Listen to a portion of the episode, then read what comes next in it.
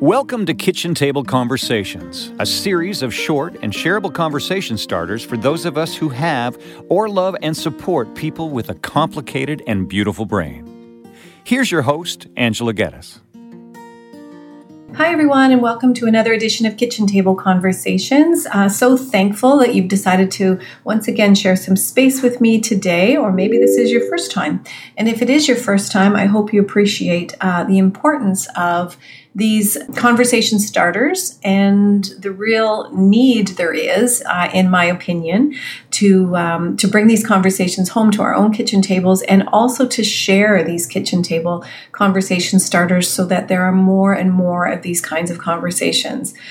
For those of you who who may not know, I am a social worker in private practice with a particular interest in people who are often misunderstood. So, people who struggle with complex mental health or complex um, developmental disabilities, including things like ADHD, uh, certainly some autism, but I have a particular passion in um, the area of fetal alcohol spectrum disorder. And I have this passion because as I've said before, it is the leading cause, prenatal alcohol exposure is the leading cause of developmental disorders in the Western world, and I think globally, honestly. Um, but yet, it, it is more prevalent than autism, cerebral palsy, Tourette's syndrome, and Down syndrome combined, yet we don't know that uh, as a society and as a system just got off of a meeting with some behavioral specialists that are contracted uh, to work through uh, children's aid societies, for example. And admittedly, their uh, approach is focused on behavioral strategies and uh, through a trauma lens. And if anybody has participated in any of my training, I highlight the fact that a trauma approach is very important. Considering adverse childhood experiences is also very important and does impact uh, children and families in profound ways. Um, however, when we look solely through a trauma informed lens and neglect the fact that there could be or could have been interference with fetal and embryonic development, then we are missing a huge, um, a huge piece of the puzzle and why our system continues to fall short when it comes to meeting the very complex needs of individuals and families. Families are falling apart as a result. And I think it's really important to understand that 98%, I'm going to say that again, 98% of people with who would qualify for an FASD diagnosis do not have one. So that means that the people that we know who are diagnosed represent 2% of the ones that actually have it. So when we say the prevalence rates are one in um, 25 or 4% of our population, that means there's one in every classroom, at least one in every classroom, and probably more. So FASD is in all of our circles, and I was just honored to be a, a big part of yesterday and Tuesday's conference here in the London region. We had people from all over the globe attend virtually, which was just amazing. And again, I was very honored to present on uh, opportunities to build system capacity in terms of multidisciplinary team assessment. So there's some training available, free training available to people in Ontario who are interested in building their skills.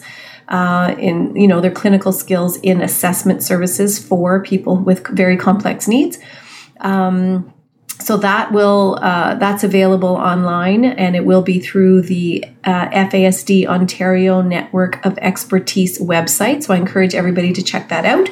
Um, and also, I was able to present on uh, social work specific or you know it's it's applicable to psychotherapists it's applicable to occupational therapists or physiotherapists who are currently involved in assessment and uh, and family support so um, that training is available through my website, so angelageddes.ca. I encourage you to check it out or pass this on to anybody that you think might be interested.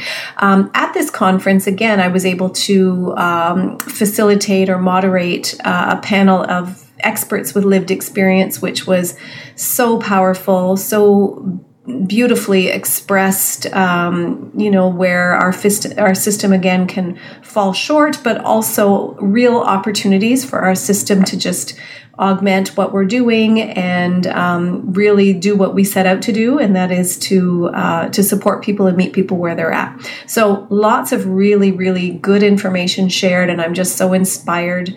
Once again, it's so it's so healthy for me to hang out with like minded people but also recognizing that we need to broaden the audience because so many people do not realize that fetal alcohol spectrum disorder is a part of their um, their own personal circles and certainly their professional circles, and that whether we know it or not, we are supporting people with prenatal alcohol exposure. And so, again, you know, just off this meeting, recognizing that that people who are called in to deal with behaviors that are challenging are not trained in this area and not aware of the complexities and how we need to do things differently and recognize that this is a brain-based condition and um, and that there's a good chance that there's going to be all kinds of other diagnoses. And there are comorbidities for sure. Um, mental health concerns lots of anxiety and depression and uh, OCD kind of tendencies, but we're also going to see, you know, misdiagnoses like post traumatic stress disorder, ODD, oppositional defiant disorder. Yeah, again, ADHD, autism sometimes, um, which can co-occur, but often too, it's it's a it's a, a, a misdiagnosis sometimes or a misunderstanding that actually what we're seeing is a result of of prenatal alcohol exposure. So I'm here to say you know, none of us can do this alone. It takes a community to raise a child. There is a little child in all of us that still needs to be cared for and nurtured in, in certain circumstances. And when we're presented with um, distressing circumstances or memories that are uncomfortable. So, um, yeah, nobody can do this alone. We all need helpers, and even us helpers need helpers to support our continued efforts and to keep us strong and healthy and uh, and that we need to to work collaboratively um, because families who have complex needs need uh, a circle around them and i'm just so honored to be a part of so many. And uh, i'm passionate about spreading this word so please help me because i can't do this alone. Nobody can do it alone. And we need to broaden our audience beyond FASD specific expertise because I can tell you we do not need to be experts in order to be really, really helpful. So, thanks so much for tuning in. Have a wonderful week. Angela.